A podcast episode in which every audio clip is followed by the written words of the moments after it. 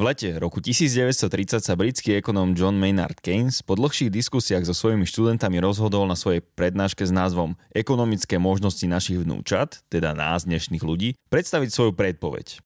Vzhľadom na súčasnú situáciu verím, že vďaka pokroku budú ľudia v roku 2030 pracovať iba 15 hodín týždenne. Zdalo sa, ako by Keynes to leto práve dorazil do Madridu z inej planéty.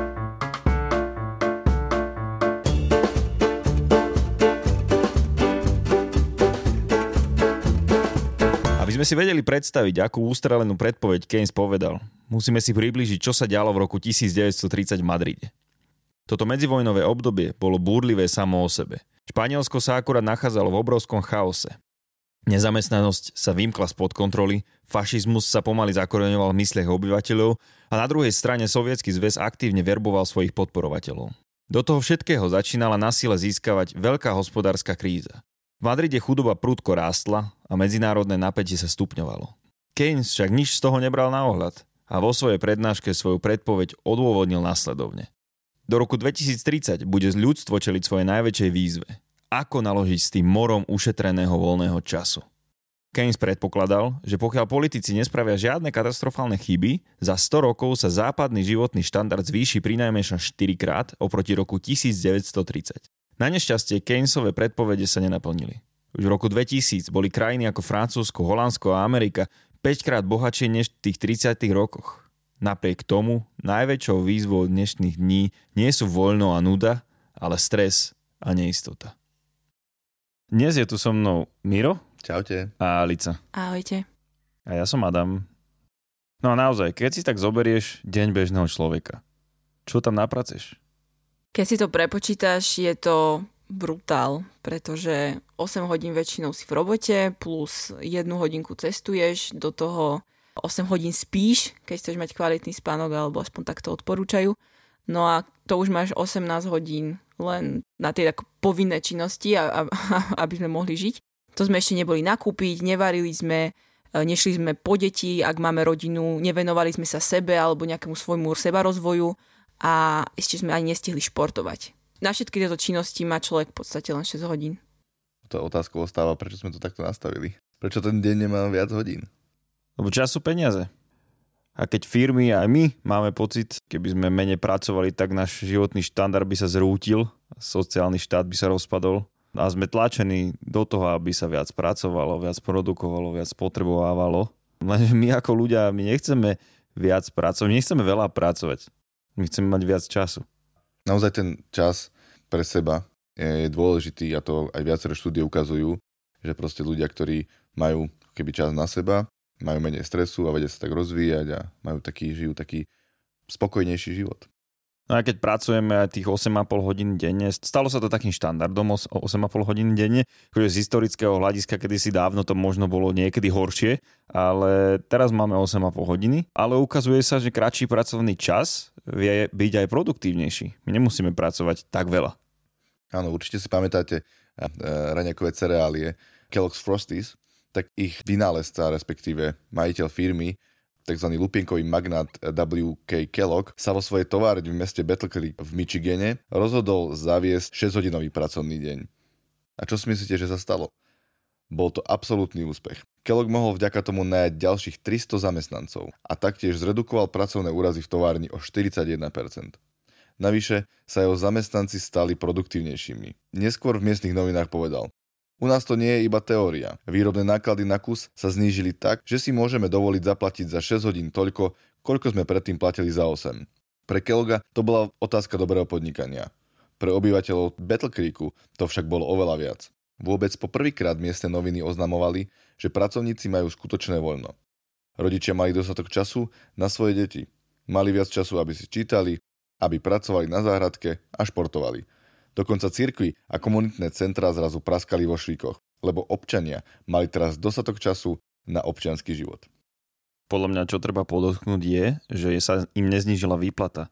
Im zostal rovnaký plat, len pracovali 6 hodín, boli produktívnejší a mali viac času. Všetci boli šťastní. Ja toto, keď počujem tieto príbehy, lebo je ich veľa, už aj veľa výskumov sa robilo, ja úplne vždy, že ja toto chcem, každý to chce. No však, no však už len v našom minulom podcaste kde sme si vlastne ukázali príklad novozelandskej spoločnosti Perpetual Guardian, ktorá znížila svoj pracovný týždeň na 4 dní a ich pracovná produktivita sa neznížila, avšak spokojnosť zamestnancov brutálne vyrástla. Takže ak ste nepočuli podcast, tak si ho utekajte vypočuť.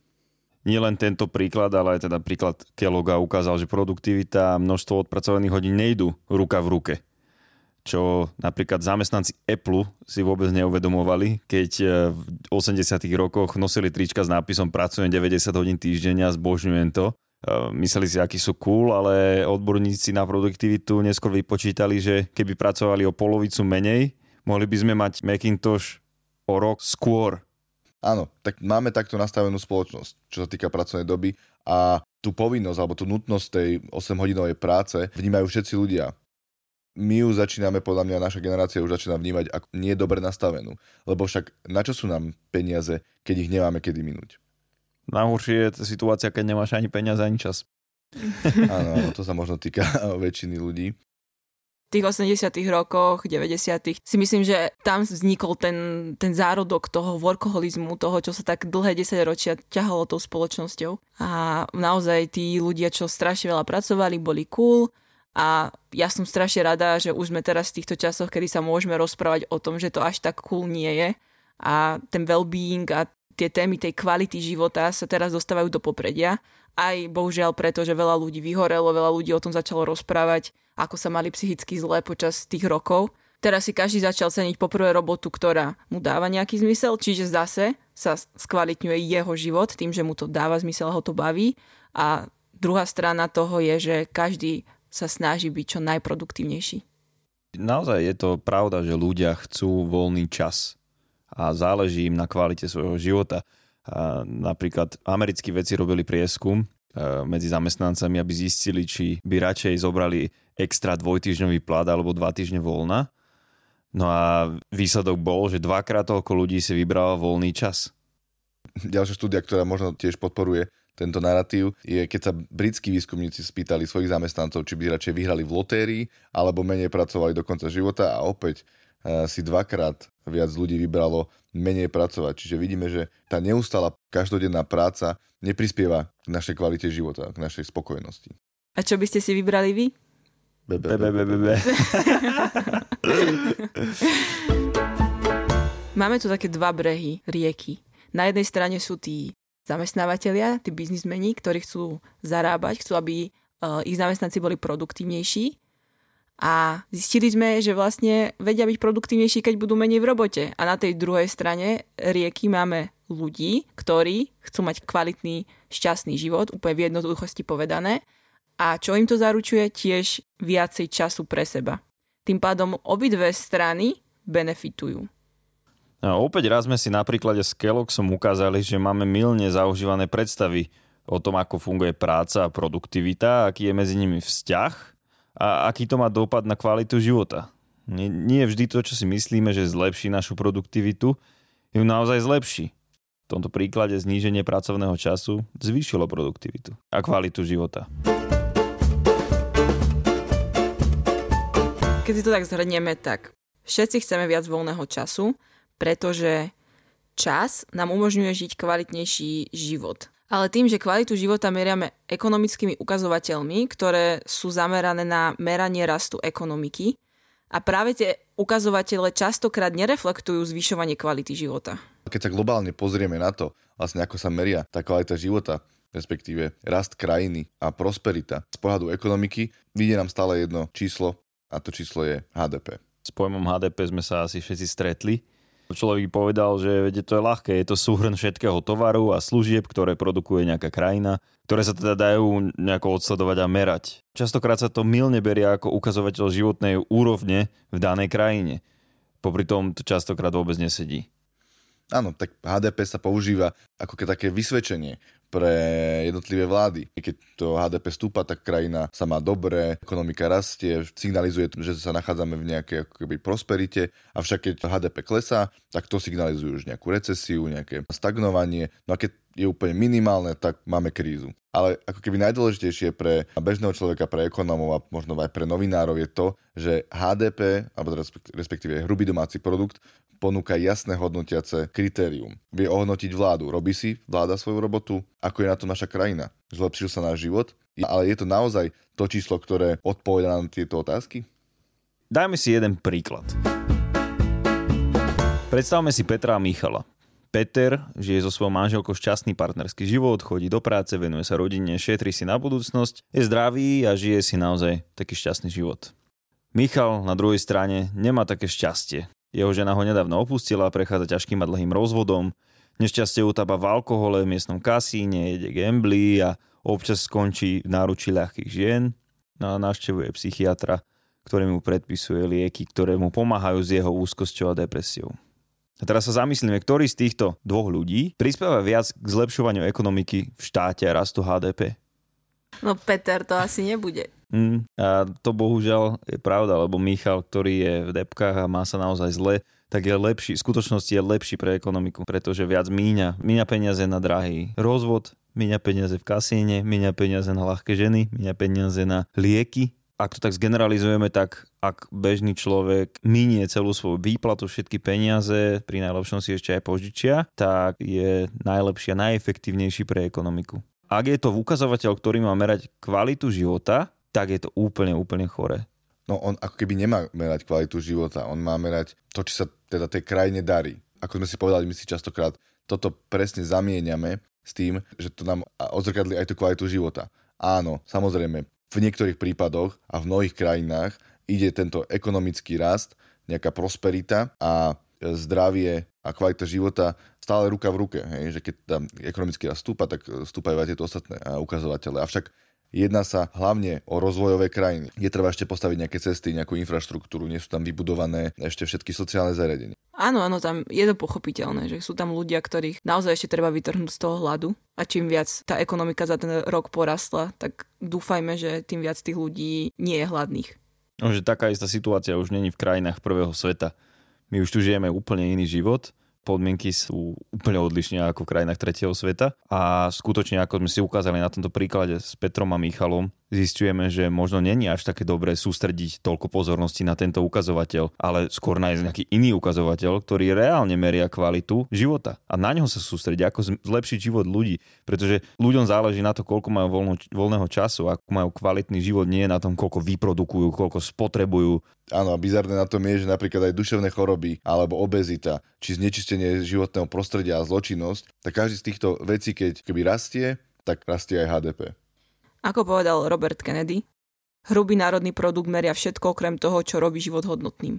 Takže tú vetu fakt zabil v podstate, alebo teda ten, ten, to jeho vyjadrenie, pretože úprimne ja by som fakt chcela žiť v spoločnosti, kde dokážeme nejakým spôsobom odmerať hodnotu, ktorú dokážeme vytvoriť a tá hodnota by bola takým majačikom alebo takým našim ukazovateľom toho, že či napredujeme. Pretože ak sa pozrieme na zastaralé školstvo, nefungujúce nemocnice, málo času, ktorým ľudia ovplyvajú, pozrieme sa na, ja neviem, či už ten alkoholizmus alebo iné nesváry spoločnosti.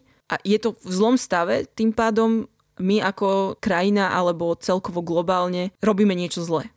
Nenadarom sa hovorí, že to, čo meriaš, to rastie treba merať tie správne veci, aby rástlo to, na čom skutočne záleží. Tvoje slova potvrdzuje aj e, nedávny výskum, kedy britský tým odhadol, že za každú libru, ktorú zarobia vedúci pracovníci napríklad v reklamnom priemysle, tak zároveň zničia ekvivalent v hodnote 7 libier vo forme stresu, nadmernej spotreby znečistenia a dlhov. A naopak, Každá libra vyplatená zberačovi odpadkov prinesie ekvivalent v hodnote 12 libier vo forme lepšieho zdravia a trvalej udržateľnosti pre obyvateľov. Keď sa pozrieme na to HDP, tak trošku do histórie, tak vlastne od nejakých 50. rokov minulého storočia väčšina ekonomov pozerala na to HDP s cieľom ako keby donútiť ho rásť. A aj politici sa vlastne dodnes zhodujú na tom, že HDP musí rásť. Akože áno, rast je dobrý kvôli zamestnanosti, kúpnej sile, výšky ziskov a prevládu. Ale keď založíme celý náš politický systém a našu ekonomiku na údajoch o produkcii, vyjde nám z toho, že zredukujeme dobrý život a kvalitu života na jednu excelovskú tabuľku. už keď sa pozrieme na to len sedliacky, že my nie sme žiadni ekonómovia ani finanční ekonomickí profesionáli, ale keď sa na to pozrieme sedliackým rozumom, tak vidíme, že to nedáva zmysel. Veľmi veľa pozornosti dávame do merania faktorov a čísel, ktoré nemajú nič spoločné so skutočnou hodnotou života. Merajú to, koľko spotrebujeme, koľko minieme, ale nepozerajú sa na to, ako sa máme. Áno, napríklad aj v zdravotníctve, po vzdelávaní či žurnalistike sa stále fixujeme na výkonnosť a zisky. A to mi pripomína, ako keby spoločnosť nebola ničím iným, len jednou veľkou výrobnou linkou. Ocitávame sa v začarovanom kruhu. My potrebujeme investovať hlavne do vecí, čo už neprinášajú zisk, pretože na tom je postavený hlavný benefit. Zdravie, vzdelanie a šťastie. Máme tu rok 2023 a preto, aby rástla HDP, aby sa sociálny štát, celý finančný trh a ekonomika krajín nezrútila, nedokážeme prestať ničiť planetu. Nedokážeme prísť s riešeniami najpalčivejších problémov celého sveta, ako je hladomor, bezdomovectvo, pomoc ľuďom zasiahnutými prírodnými katastrofami, lebo zázračne, aj keď celá spoločnosť frčí len na tom znásobovať ten zisk a je to jediný cieľ našej ekonomiky, tak na riešenia tie peniaze proste nie sú. A 15-hodinový pracovný týždeň nám pred očami uniká spolu s našim voľným časom. Faktom ostáva, že peniaze a celkový rast hýbu moderným svetom a dodávajú mu energiu. Všetci cítime, že činnosti bežného života, na ktorým nám skutočne záleží a ktoré nás zlepšujú život, sú čoraz ťažšie realizovateľné. A tak sa vynára otázka, ako si môžeme v systéme, kde sú peniaze hlavným určovateľom hodnot, zachovať to, čo si ako ľudia skutočne vážime a čo je pre nás dôležité nad rámec peňazí.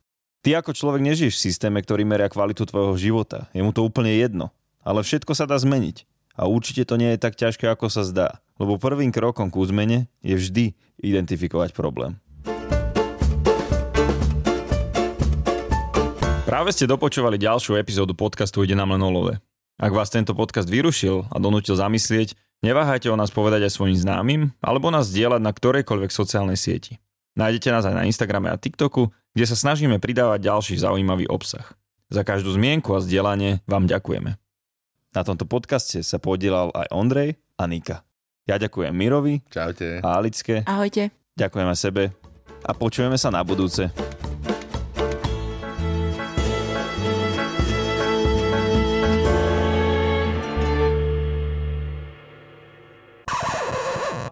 Dnes je tu so mnou Miro Čaute. a Alicka. Ahojte. Ešte raz, lebo som buchol do mikrofónu ako taký jebek. Hej, hej. Nie, hej, hej. Hej, hej, hej, hej. hej. Hej.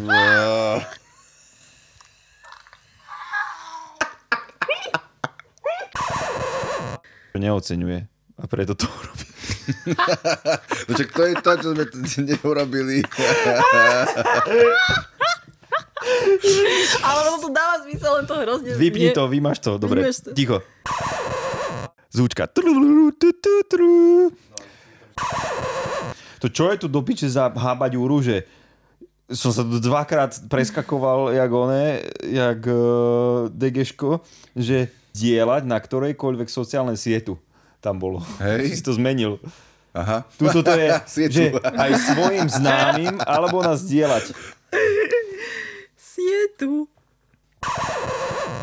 Ale nemusí to byť pravda. Všetci Ešte si to raz. poznáme. Ešte raz. To bolo také, nemusí to byť pravda, ako keby uvádzaš rádiovú show. Ale Hej. nemusí to byť pravda. Eh, Dnes sa porozprávame so Saifom. Nahrávaš? Niečo k tomuto chcem povedať, ale neviem čo. No, že sa už vykoktaj trošku. Ja neviem. Čo si taká zaspatá? Neviem. Potrebuješ cigošku. Keď počúvaš pri...